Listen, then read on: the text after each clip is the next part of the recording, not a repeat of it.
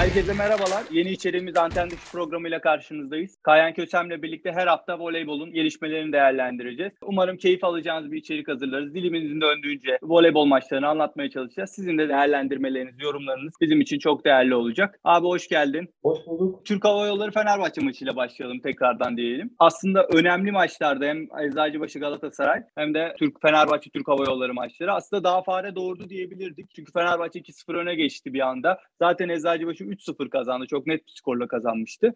Ama Türk Hava Yolları'nın inanılmaz bir geri dönüşü oldu ve gerçekten seyir zevki yüksek bir Hani ikinci setten sonra seyir zevki yüksek bir maç izledik. Öncelikle Türk Hava Yolları ve Fenerbahçe maçını, Fenerbahçe Türk Hava Yolları maçını değerlendirelim. Oradan başlayalım. Ne dersin abi? Tabii ki e, kesinlikle katılıyorum. Maç e, doğrudan 3-0'a gidecekmiş gibi bir görüntü sergiliyordu. Özellikle ikinci sette Türk Hava Yolları'nın oyundan oldukça düşmesi, Fenerbahçe'nin e, ritmini bulduktan sonra adeta bir makine düzeninde setin sonuna getirip farklı kazanması bütün izleyenlerde böyle bir izlenim bırakmıştır açıkçası. Ancak Türk Hava Yolları'nın rakibin bireysel yetenekleri ne kadar üst düzey olursa olsun mücadeleci ruhundan vazgeçmemesi, takımın baş antrenörü Marcelo Abondanza'nın gereken yerlerde gözünü kırpmadan hiç bu oyuncu çıkartılır mı diyeceğimiz bir noktada oy, yapacağı oyuncu değişikliklerini gözünü kırpmadan yapması, e, çift liberoyu efektif kullanması gibi küçük küçük parçalar birleşince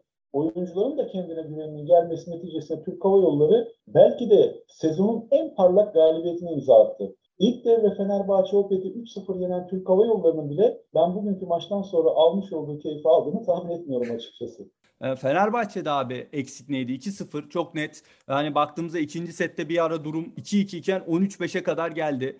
Hani belki Türk Hava Yolları için bundan kötüsü olamayacak bir durumdaydı Türk Hava Yolları. Aslında belki de direkt işi bitirebilecek bir durumdaydı Fenerbahçe ama bir anda iş tersine döndü. 3-2 oldu. Burada Terz için yanlışı neydi? Fenerbahçe'nin hatası neydi? Şimdi e, Terz için çok son derece heyecanlı bir kişilik olduğunu söyleyerek başlayabiliriz. Bu heyecanlı kişiliği e, işlerin iyiye gittiği durumda oyunculara pozitif bir etki yansıtırken işlerin kötüye gittiği durumlarda e, oyuncuların enerjisini oldukça emen bir negatif etki ortaya saçabiliyor.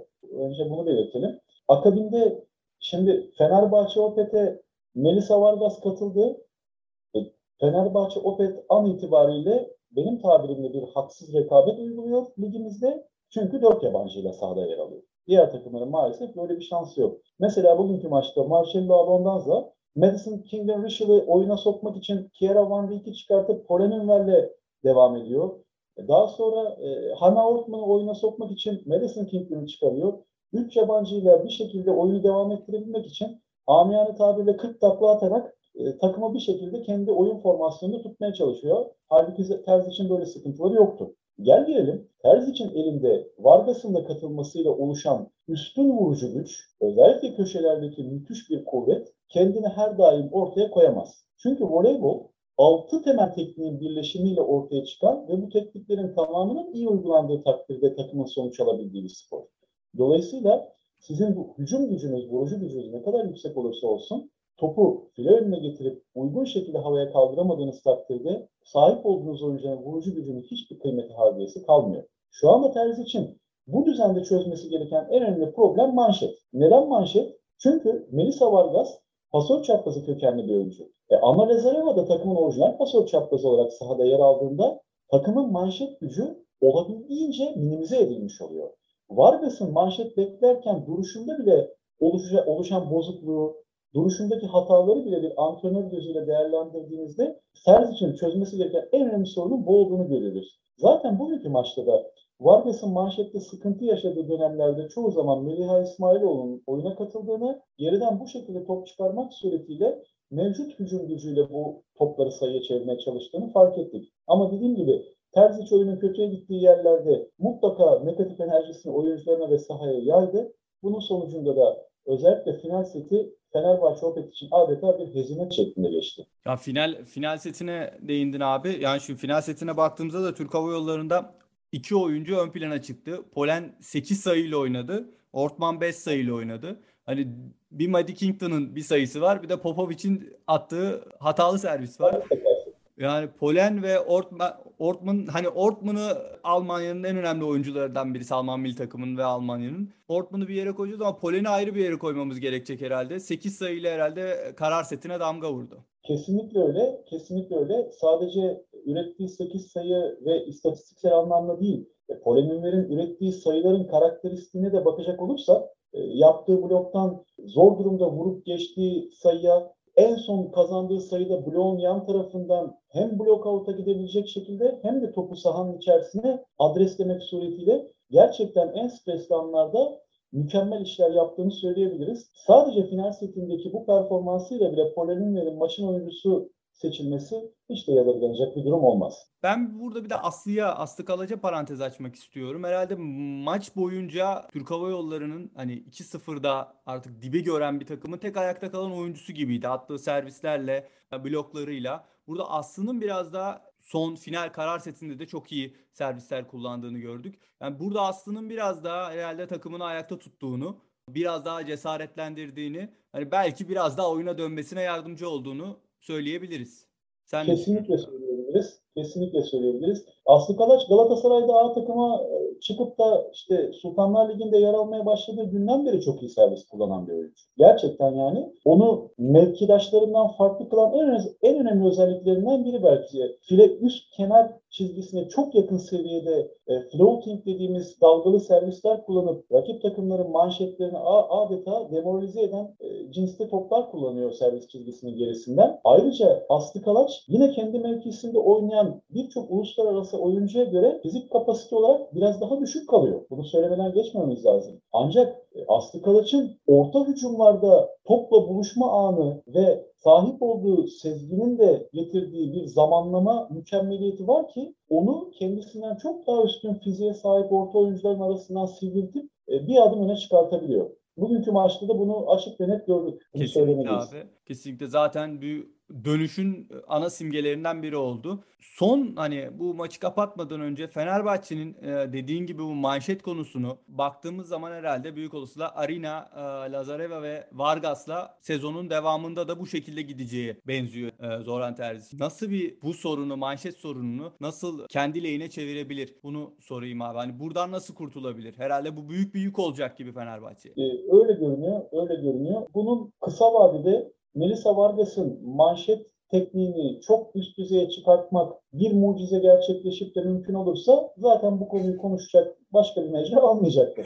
Ancak tabii ki orada bu tarz mucizelere pek yer olmadığını yıllardır görüyoruz, gözlemliyoruz. Böyle bir noktada Rusların Rusların da yaşadığı yüksek oyuncular ve güçlü hücum gücü olan köşe oyuncularla birlikte yaşadıkları manşet sıkıntısını çözmek için uyguladıkları bir sistemden bahsedebiliriz. Neydi bu sistem? Ee, sizin iki tane çok yüksek üst düzey vurucu gücü olan köşe oyuncunuz var. Ancak bu oyuncuların manşet gücü beklediğiniz seviyede, takımınızın gerektiği, ihtiyacı olduğu seviyede değil. Böyle bir noktada manşet gücü çok yüksek olan ama hücumunu diğer oyuncular seviyesinde görmediğiniz bir oyuncuyu pasör çaprazına çekiyorsunuz. Pasör çaprazına çektiğiniz köşe oyuncusu her pozisyonda libero ile beraber iki kişi manşete giriyor. Ve sizin üst düzey hücum gücünüzü oluşturan, vurucu gücünüzü oluşturan oyuncuların manşet zafiyetini bertaraf ediyorsunuz. Ta ki liberonuzun ve pasör çaprazına çektiğiniz dört numara oyuncunun üst düzey manşet getirdiği durumlarda.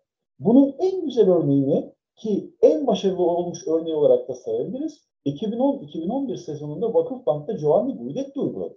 O sezon, o sezon e, Malgorzata Glinka ve e, Jelena Nikolic ile yaşadığı manşet problemini bütün bu iki oyuncunun üst düzey hücum gücüne rağmen yaşadığı manşet sıkıntısını aşamayıp da beklenmedik sonuçlar alınca bu iki oyuncuyu manşete hiçbir şekilde sokmamak suretiyle gözle kırdarı pasör çaprazına çekti her pozisyonda Gözde Kırdar'la beraber Gizem Güreşen beraber iki oyuncu manşet aldı ve o sistemle Şampiyonlar Ligi şampiyonu oldu Vakıfbank. Dolayısıyla Zoran Terzic'in de böyle bir seçenek önünde duruyor. Tabii ki Zoran Terzic dünya şampiyonu olmuş bir antrenör e, çok üst düzey uluslararası başarısı var. Gerek milli takım gerek kulüp takımları düzeyinde. Ancak bugünkü maç eğer kendisine herhangi bir çözümü oluşturma konusunda cesaretli bir yaklaşım getirmezse bu sezonun sonucu sahip olduğu kadroyla paralel gitmeyecektir diye düşünüyorum ben. O zaman bundan sonra Terzic'in ne yapacağını beklemek zorunda belki de Fenerbahçeliler. Kesinlikle gerek Fenerbahçeliler gerekse voleybol camiası bundan sonra sadece Fenerbahçe'deki oyuncuların bireysel yeteneklerinin getirdiği göze hoş gelen oyuna değil, Terz için sahada koyduğu sisteme, oyuncuya yerleştiği formasyona da dikkatle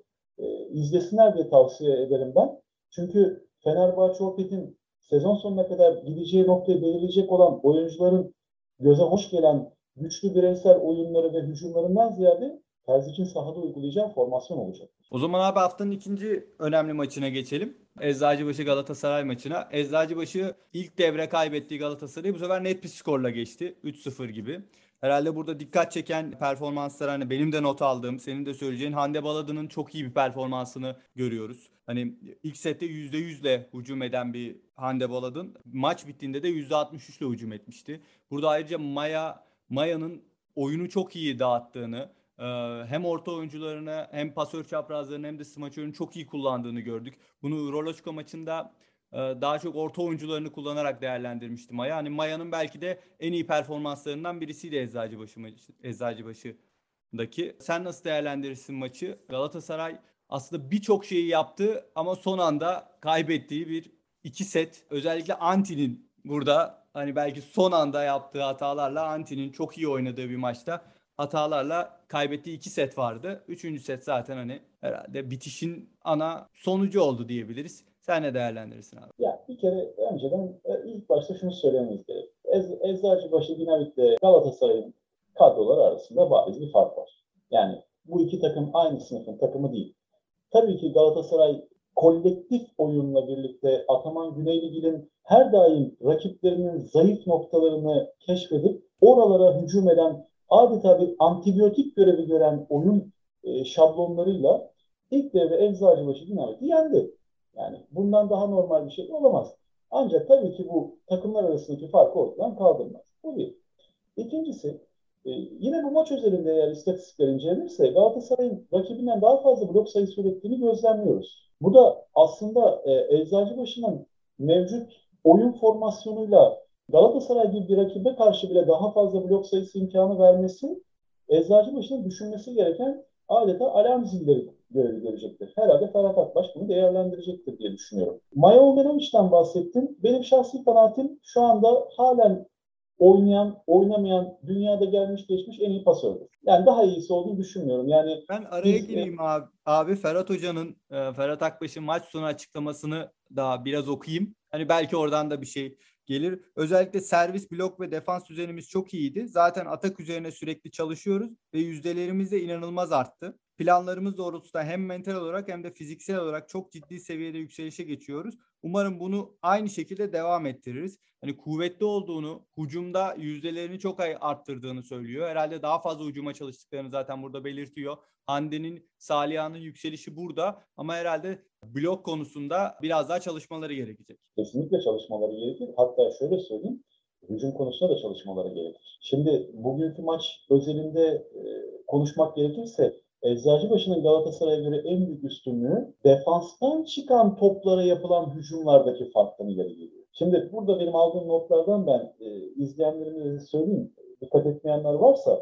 Şimdi defanstan çıkan toplardan hücumda, hücuma götürüp sayı üretme yüzdesi e, turuncu beyazlarda yüzde 54, sarı kırmızılarda yüzde 35. Bunların rakamsal karşılığı 26-8. Yani Eczacıbaşı rakibine göre burada 18 sayı daha fazla üretmiş ki maçın toplam skoruna baktığınızda Eczacıbaşı'nın Galatasaray'dan daha fazla ürettiği sayı işte 25, 22, 22, 16 şeklinde bitti yanlış anımsamıyorsam. Evet, 22, 22, 6, 9 daha 15 sayı fark var. Ancak turuncu beyazlar sadece defanstan hücuma kaldırdığı toplarla ürettiği sayı farkı 18. İşte maçın kilit istatistiği budur. Gel gelelim. Bu noktada Ferhat Akbaş'ın en büyük şansı az önce de söylediğim gibi Maya Olyanoviç'tir. Neden? Çünkü sırt pası gelen topları şu anda Eczacıbaşı'nın orta oyuncuları yani Laura Heyman da buna dahil. Hücum anlamında çok çok top level oyuncular değiller. Yani Beyza Aracı işte sakatlıktan bugün yarın dönüyor e, Yasemin vesaire ama yani böyle bir noktada Maya Onyanovic bu oyuncuları o kadar olumlu bir şekilde oyuna sokuyor ki Saliha Şahin ve Hande Baladın'ın işi oldukça kolaylaşıyor. Ancak bütün bunların gerçekleşmesi için gereken gerek ve yeter şart manşette topun fileye iyi bir şekilde yaklaşması, defanstan topların yine yükselecek şekilde bugünkü maçta olduğu gibi pas örneğinin iyi bir şekilde çıkması. Bu yüzdelerin bugünkü maçtan hariç biraz güçlü bir ortamda Salih Şahin ve Hande Baladın karşılarındaki ikili üçlü blok ve oturmuş bir defansa karşı bütün yetenekleriyle o e, sayı üretmek durumunda kalacaklar. O zaman da ben bugünkü yüzdeleri tutturabileceklerini düşünmüyorum. Dolayısıyla Eczacıbaşı'nın hala hücum konusunda gitmesi gereken yol var.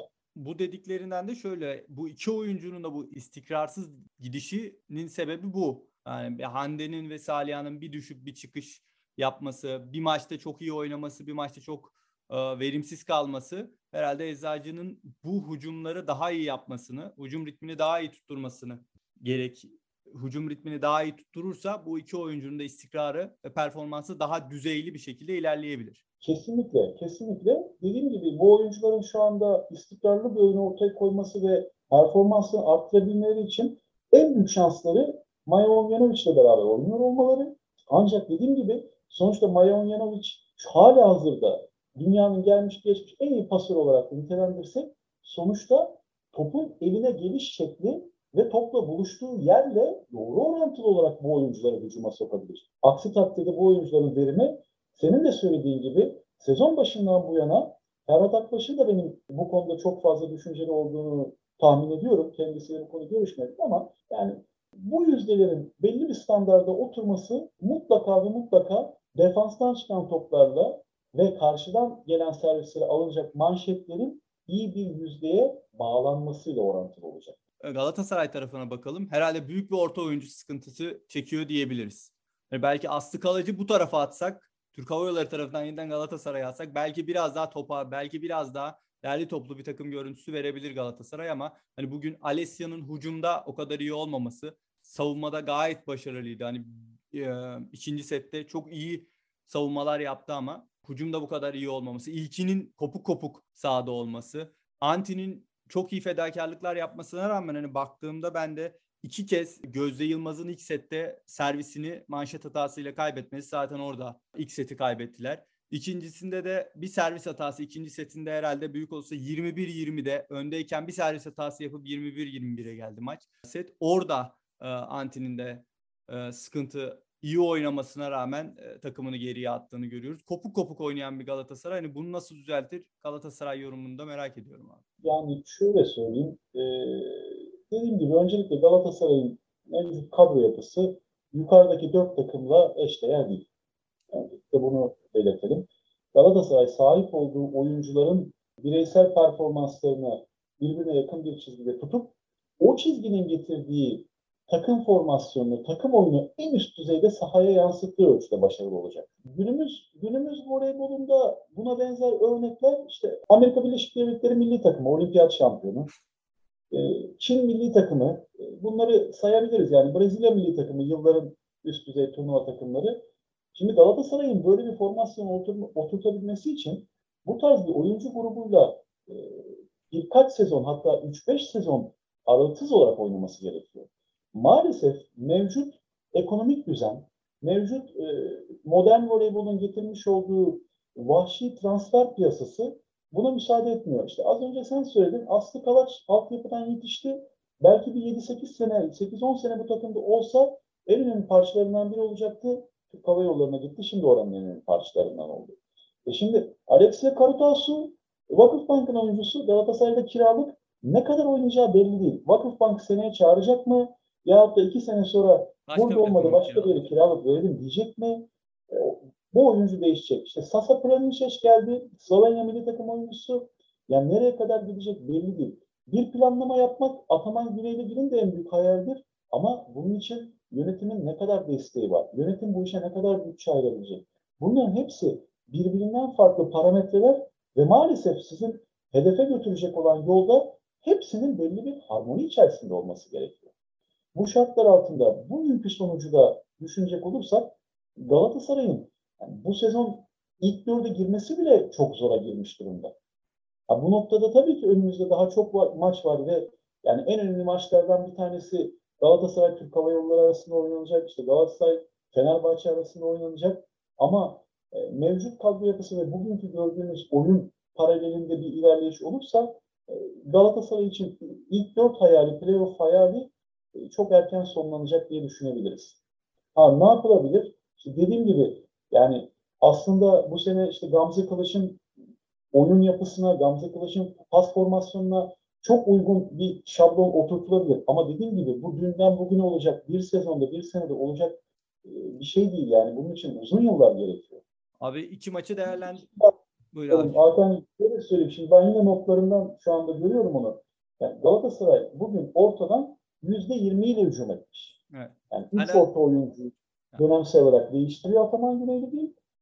Eğer bir takım bir maçta ortadan yüzde yirmi ile hücum ediyorsa kazanması, karşısındaki rakip kim olursa olsun kaybetmeye Kazanması yani. çok zor bir ihtimal haline geliyor. Yani. İşte zaten bu çok belirleyici oluyor gibi görünüyor. Çok fazla hani Alessia'nın e, ya da İlçi'nin tabii ki de kötü günleri olacak. Zaten genç oyuncular her maç aynı istikrarı, aynı performans sergileyecek diye bir şey yok bu iki oyuncuda da. Hani zaten de görüyoruz bunu. Zaten İlçi'nin çok büyük sakatlıklardan çıkıp buraya gelmesi. E, bu da çok e, İlçi'nin yaptığı işte çok büyük bir iş şu anda. Ama işte orta oyuncu eksikliği hani hiç olmaması gibi bir yere geleceğiz ama hani orta oyuncunun eksikliği takımı çok zorluyor. Kesinlikle öyle. Şimdi bir or, bugünkü bu değerler bir orta oyuncunun eksikliği ilkinin de performansını aşağı çeken bir unsurdur.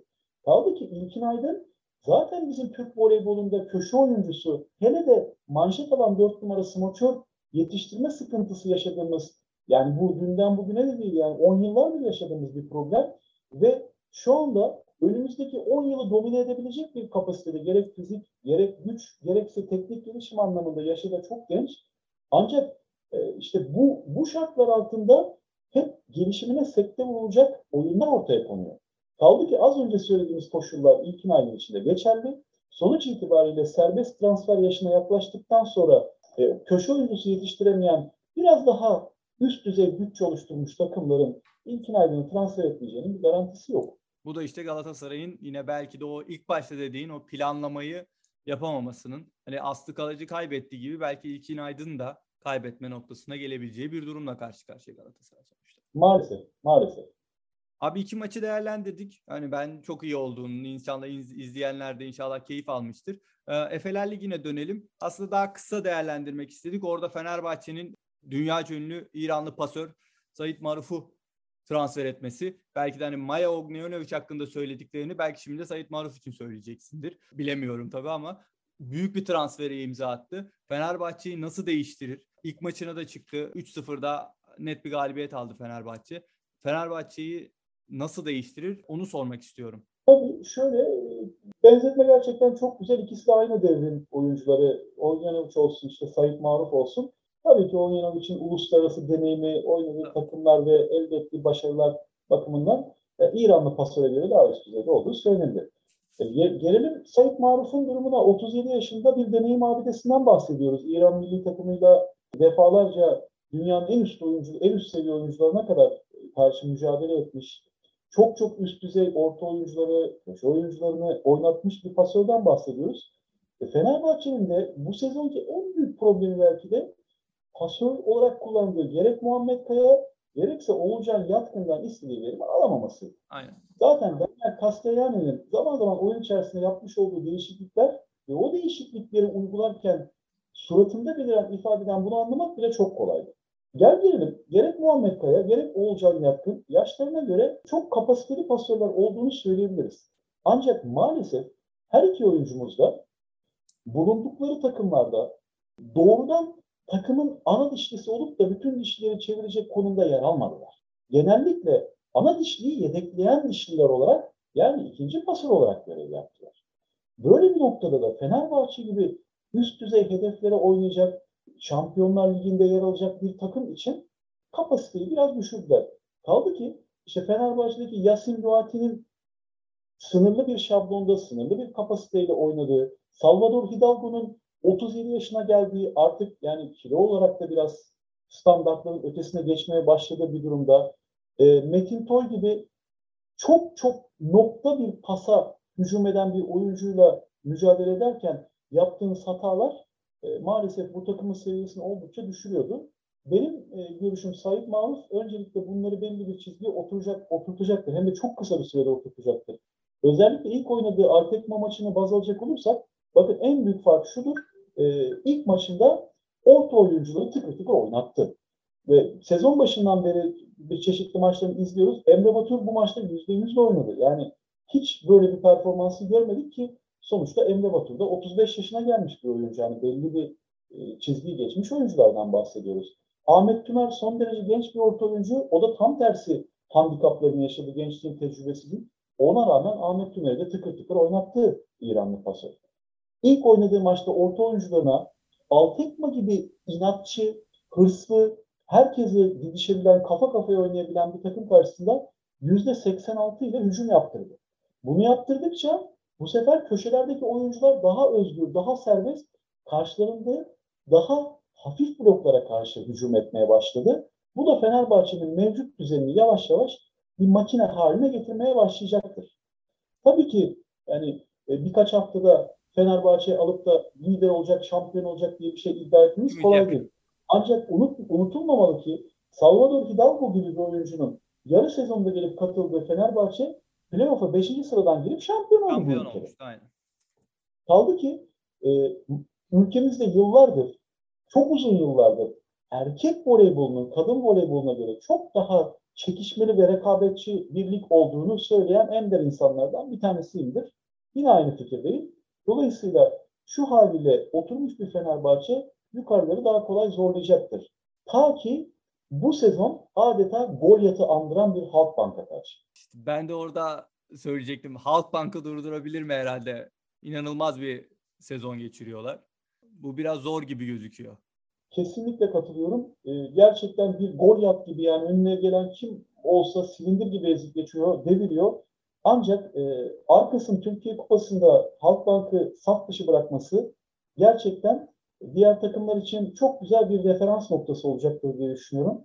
Özellikle playoff'lara doğru takımlar biraz daha e, civataları sıkmaya başladıkça Halkbank üzerindeki bu namalipluğun getirdiği stres yoğunlaşmaya başlayıp da kritik noktalarda hatalar gelmeye başladıkça ben Halkbank'ın da olduğu seviyeden biraz aşağı çekileceğini düşünenlerden. O zaman Arkas herkese şunu dedi. Yenilmeyecek takım yoktur. Evet, evet. Herkes yenebilir. Aslında birazcık örnek verdi gibi. Bakalım ne olacak o tarafta da. Evet. Abi bu iki tarafı bitirdiğimize göre biz Sev Şampiyonlar Ligi'nde iki maç oynandı. Ee, hem orada e, aslında TY Novara maçından daha fazla Novara'da birçok oyuncu Covid nedeniyle gelemedi. 9 kişiyle geldiler Ebrar Karakurt'un. Orada aslında kısaca seninle konuşmak istediğim konu Sevin aldığı maç öncesi ve maçın ardından aldığı iki karar. Hani Dinamo Moskova'nın ilk başta e, vize problemleri nedeniyle Çek Cumhuriyeti'ne gidememesi nedeniyle 3-0 hükmen mağlup sayıldı. Türk Hava Yolları için belki de bir umut ışığı doğdu. Dinamo Moskova'ya kaybettiği iki maçın ardından 3-2 ile. Ve belki de o Türk bu ikramı da geri çevirmedi Türk Hava Yolları. Novara 3-1 yendi ama maçın ardından e, Sev maçın tekrar oynanacağını, hükmeni kaldırdığını, bir anda işin değiştiğini söyleyen bir açıklama yaptı. Hani belki iş bir e, mutlu olmuşken Türk Hava Yolları bir anda modu düştü tabii. Ne dersin yine Sevin aldığı bu karar hakkında? Evet, Sevin aldığı karara geçmeden önce bir ara bilgi vereyim. Çünkü benim de çevremde bazı voleybol sever arkadaşlar var. Gerek iş çevresine gerekse salon çevresinden diyeyim. Onlar da bazen bana böyle hayıflanıyorlar işte bu iki birbirine tezat karardan sonra ya işte Türk Hava Yolları ne güzel çeyrek finale çıkma şansı vardı. Novara gibi takımı da puan vermeden yenmişken Sevgili de böyle bir şey yaptı. İşte Türk Hava Yolları'nın önü kesilmiş oldu gibisinden serzenişlerde bulundular. Şimdi bir, bir konuda öncelikle voleybol severleri bilgilendirelim. Bu hükmen kararı şu an devam etmiş olsaydı bile Türk Hava Yolları'nın üst tura yani çeyrek finale çıkma şansı yoktu. Bütün voleybol severlerin bunun farkında olması gerekir. Neden? Beş grubun birincilerinin yanı sıra en iyi üç tane grup ikincisi çeyrek finale evet. katılacak. Şimdi bununla ilgili ben burada çeşitli bilgiler veriyorum. Türk Hava Yolları Novara'yı yenmesine rağmen Dukla Liberek'i de her iki maçta yendiğini varsayıyor. Bir maçta yendi, ikinci maçta da biz kazanacağız. Eminiz. Arada çünkü gerçekten büyük bir sıklet farkı evet. var. Türk Hava Yolları bu grubu maalesef Dinamo Moskova mağlubiyetlerinden dolayı 3 galibiyetle tamamlayabilecekti. Hükmen durumu devam edip Dinamo Moskova bu grubu 3. sırada tamamlasaydı bile Türk Hava Yolları 3 galibiyetle üst tura çıkamayacaktı. Şimdi burada bir bakalım. Bakın Grup B'de Vakıfbank'ın rakibi olan, geçen Vakıfbank'ın İtalya'da yendiği Vero Voe Monza. Bu takım 4 galibiyetle tamamlayacak grubu. Çünkü grubun seviyesi belli. Yine Grup D'de Fenerbahçe ile birlikte yer alan Dinamo Akbars Kazan. Fenerbahçe çok zorlu bir kazan deplasmanına gidecek. E, bugünkü Fenerbahçe eğer e, ikinci setteki Fenerbahçe gibi oynarsa kazanacak. E, beşinci setteki Fenerbahçe gibi olursa set alamadan kaybedecek. Böyle bir istikrarsızlık var. İster Fenerbahçe kazansın, ister kaybetsin. Dinamo Akbars kazan bu grubu minimum 4 galibiyetle tamamlayacak. Evet. Fenerbahçe yenerse 5 galibiyetle tamamlayacak. Grup E'de Imoko Voley Koneliano'nun ardından Grupa Azoti Çelik Poliçe bu grubu 4 galibiyetle tamamlayacak. 3 tane 4 galibiyetli takım varken Türk Hava Yolları e, Dinamo Moskova hükmen mağlup bile olsaydı bu gruptan çıkamayacak. Önce bunu Rusya, Rusya'da Rusya'da bıraktı o çıkış. Kesinlikle öyle. Rusya'da bıraktı. Ha Dinamo Moskova feveranında haklı. Neden? Çünkü Dinamo Moskova oynanacak olan bir maçta tabii ki Dukla Liberec'i yenecek ve e, büyük ihtimalle 4 galibiyetle bu takımların arasında puan üstünlüğü, şu anda puanları benim elimde yok ama puan üstünlüğünü sağlayabilirse, bunlardan bir tanesinin önüne geçebilirse çeyrek final çıkacak. Dolayısıyla haklıdır. Gelelim senin verdiği karara ben yıllardır yazılarımda da bunu yazarım. Çeşitli televizyon programlarında da bunu söylerim. Hatta zaman zaman uluslararası bazı organizasyonlarda sev yetkilileri bunu tartışmışızdır. Bu yüzden sev nezdinde de aynı Türkiye'de olduğu gibi istenmeyen bir adam haline gelmiştir. Sev'in almış olduğu bu karar Avrupa voleybolu adına bir utanç kaynağıdır. Tek kelimeyle utanç kaynağıdır. Neden? Sonuçta takımlar deplasmana giderken uluslararası kurallardan ve siyasi uygulamalardan gelen vize ve benzeri uygulamalarla ilgili sorumluluğu hiçbir zaman siz deplasman takımına veremezsiniz. O zaman bu takımları e, seve üye yapmayın. O zaman sadece Avrupa Birliği üyesi ülkeler ve Avrupa Birliği üyesi ülkelerle vizesiz seyahat edebilecek ülkeler katılsın bu turnuvaya. Yarın öbür gün bunun Türk takımlarından birinin başına gelmeyeceğinin de bir garantisi yok. Ne? Böyle durumlarda yaşanabilir. Kesinlikle. Ha, bu karar alındı. Bu karar alındıktan sonra puan durumuna bu işlendi. Dinamo Moskova'nın mağlubiyeti işlendi. Dukla Liberec'in galibiyeti işlendi. Skor işlendi 25-0, 25-0. Sonra bakıyorsunuz işte itirazlar vesaire yine siyasi insanların devreye girmesi karar geri alındı maç oynanacak. Sev kendi kendini bitiren sadece kendini bitirmekle kalmayıp Avrupa voleybolunu bitiren bir kuruluş haline gelmiş. Aslında kararlar tüm kulüpleri ilgilendiren kararlar. İşte dediğin gibi orada Monza'nın ne yapacağı, diğer Çemik Police'nin durumunun ne olacağı, onların planlaması. Aa ne güzel oldu. Dinamo kaybetti bizim için daha basit, daha büyük bir avantaj sağlandı. Sadece Türk Hava Yolları için değil zaten. Birçok kulüp için. İşte burada belki de çok kısa sürede verilen kararlar birçok şeyi etkiliyor gibi gösteriyor tüm kulüpleri de. Kesinlikle, kesinlikle ve maalesef bu kararlarda biz hakkaniyet kriterinin de aranmadığına şahit olmaktayız. Evet. Yani işin en kötü kısmı bu. Hani burada Dinamo Moskova'nın ya da saydığımız o diğer takımlarla ilgili bir e, eliminasyon durumu devrede olmasa hani denir ki ya kardeşim yensen ne olacak, yenilsen ne olacaktı denir. Yani böyle bir yorumda bulunabilir. Ha doğru mu? Benim kanaatime göre değil. Ayrı bir konu tartışılabilir. Gel gelelim böyle bir durumda zaten çeyrek final etkiliyor. Belki de Dinamo Moskova buradan sonra bir form tutturup gidip Şampiyonlar Ligi şampiyonu olacak. Ama siz sırf böyle bir siyasi uygulamanın uzantısı olarak e, verdiğiniz e, çok saçma bir kararla o yolu kapatıyorsunuz. O yolu kapatmak demek insanların voleybol sevgisine götüren yolu kapatmak demek. Bunun başka bir tanımı yoktur. Doğru, kesinlikle abi.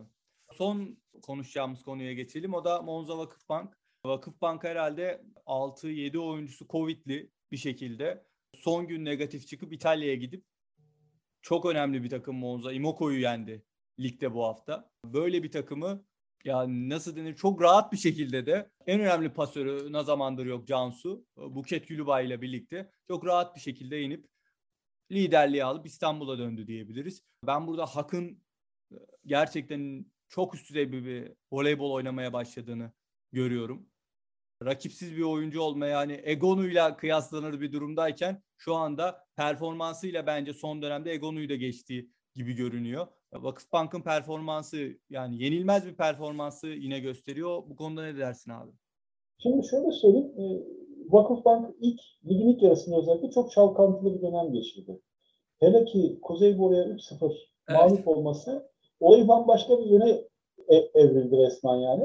Fakat tabii Vakıf Bank'ı Vakıf Bank yapan en önemli en önemli e, kriter şu ki Vakıf Bank ligimizdeki bütün takımlardan daha fazla takım oyunu oynuyor. E, oyuna giren oyuncular, çıkan oyuncular değişiyor. İşte Covid'de olan saha kenarında kalıyor, sakat olan tribünde izliyor. Ama ne olursa olsun Vakıf Bank'ın ortaya koyduğu oyun şablonu değişmiyor. Orta oyuncuları sürekli kurşun paslarla zorlamalar, yapılan hatalara, gelen pasların e, yanlışlıklarına rağmen o inattan vazgeçmeme, sıkışacak noktaya kadar Isabel Hakk'ı e, sürekli başvurulacak ilk adres olarak görmeme, e, çok çok amiyane tabirle prima köşe oyuncuları olmamasına rağmen onları sanki prima oyuncusuymuş gibi gösterecek şekilde bir top dağılımı, bir pas dağılımı Vakıf Bank'ı Vakıf Bank yapan bence en önemli özelliklerden.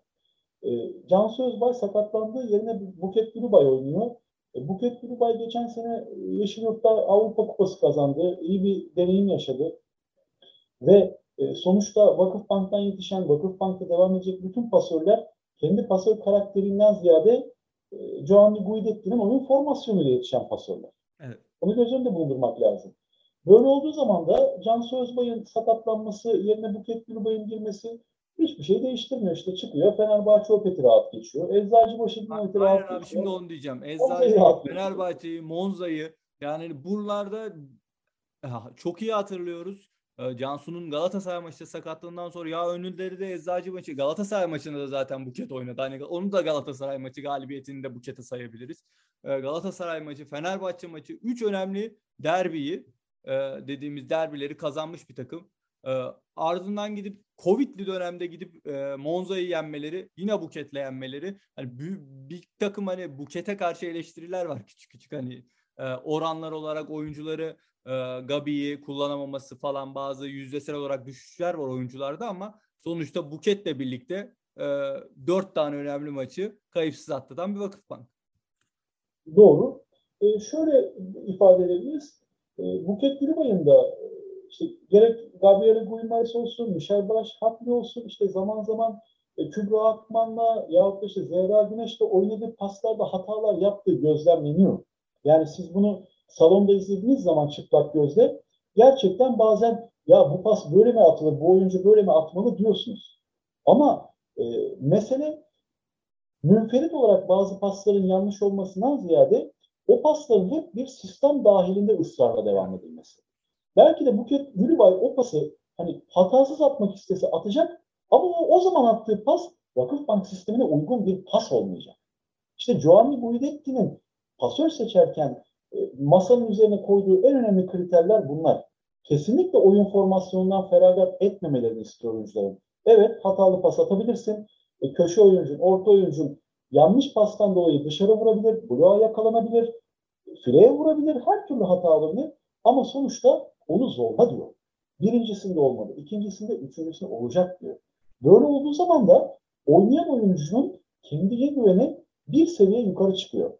Ben şuna inanıyorum, e, hani Cansu Özbay da Buket Gülübay kadar oynadığı zamanlarda bu hataları yapıyordu. Ya, Neticede şimdi onu düşünüyordum.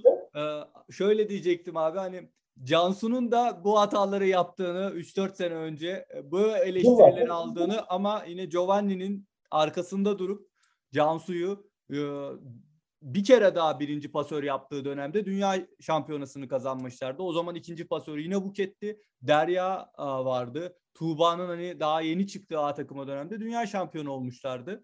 Ee, şimdi de yine bu sene başında Maya gibi bir oyuncuyu gönderip ben birinci pasörüm Cansu, ikinci pasörümde artık Buket demeye başladı Giovanni. Hani bir şeyleri planladığını e, zaten Giovanni'nin her zaman biliriz. Burada da onu görüyoruz gibiyiz. Kesinlikle öyle. Dediğim gibi yani Giovanni Guidetti'nin burada üzerinde durduğu ve pasörlerinden beklediği en önemli husus belirlenmiş olan oyun şablonuna uygun hareket etmeleri. Zaten Can Sözbay'ın da uygun hareket etmediği zamanlarda sahada birbirlerine bağırışlarını, Can Sözbay'ın sahayı gözyaşlarıyla terk ettiğini anları biliriz. Yani şimdi bu hiçbir programda söylenmiyor ama biz anten dışıyız. Bunu biz söyleyeceğiz doğal olarak. Yani bunları da gördük ama ne oldu? Can Sözbay sonuç itibariyle o formasyondan çıkmaması gerektiğini özümsedi ve şu anda o formasyonu birinci pası. Ha Buket Gülübay'da onun kadar oynadığı zamanlarda onun seviyesinde hatalarını azaltmak suretiyle e, kendini daha yukarıya çıkaracaktır. Ama tabii ki burada en önemli gerek ve yeter şart şudur. Giovanni Guidetti'nin belirlemiş olduğu oyun formasyonundaki pasları ısrar etmesidir. Kaldı ki ben e, yine bunu bana soran bazı voleybol severler oldu. Onlara da daha sağlıklı cevap verebilmek adına yaklaşık 10-12 maçlık bir düzende Vakıfbank'ın hücum performanslarını inceledim. Şöyle de not etmişim. Vakıfbank'ın genelde hücum performansı hemen hemen küme düşmesi kesinleşmiş Yeşil Yurt'a karşı da şampiyonluktaki en büyük rakipleri Fenerbahçe Opet'le ve Eczacıbaşı Dinamit'e göre de %45 ile %55 arasında değişiyor. Yani oynattığınız pasör hani e, Buket Gülübay'la yüzde 40 hücum ediyordu. Can Sözbay'la yüzde 60 hücum ediyordu. Zaten böyle bir fark yok arada. Kaldı ki bu yüzdelerin yani aradaki o yüzde onun gelgitlerin de sebebini işte gelen servise karşı alınan manşetlerden tut da köşe orta oyuncuların o anki bireysel performansı, o anki ruh halleriyle de yüzlerce değişik kritere bağlı olduğunu, farklı farklı etkenlerden etkilendiğini hepimiz biliyoruz. Kesinlikle. Dolayısıyla ben Vakıfbank'ın Cansu Özbey'in sakatlığıyla, Buket Gülübay ile birlikte az önce saydığımız o üst düzey maçlardan sıfır hasarla çıkıp da adeta voleybol vesikayı sergilemesini normal karşılayanlardanım. Bunu kesinlikle garipsemiyorum yani. Şunu kısa konuşmak istiyorum. Hani Galatasaray e, bölümünde şey demiştik.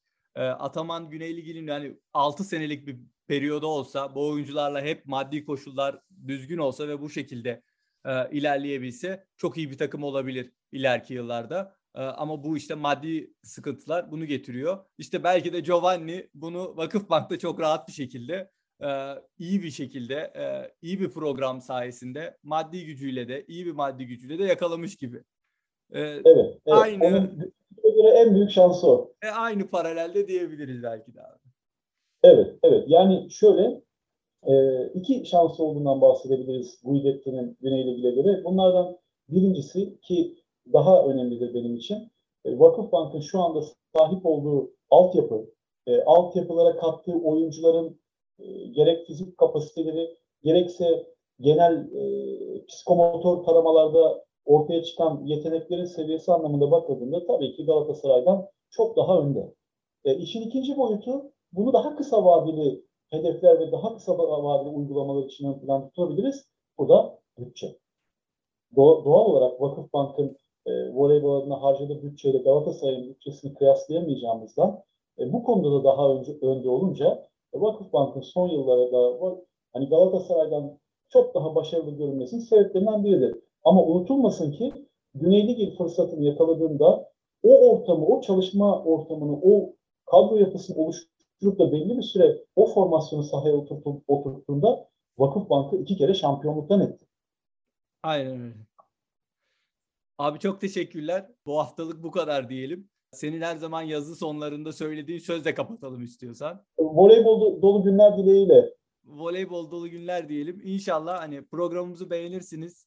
Bir sonraki hafta e, yine haftanın önemli gelişmelerini değerlendireceğimiz bir program yine çekeceğiz. Sizin yorumlarınız da çok değerli. Yaptığımız şunu yapabilirsiniz, şöyle olabilir diyeceğiniz tüm yorumları da keyifle burada açığız. Hatta sizin yorumlarınız da burada birlikte tartışacağımız bölümlerde inşallah çekeriz. Görüşmek üzere. Hoşçakalın. Hoşçakalın.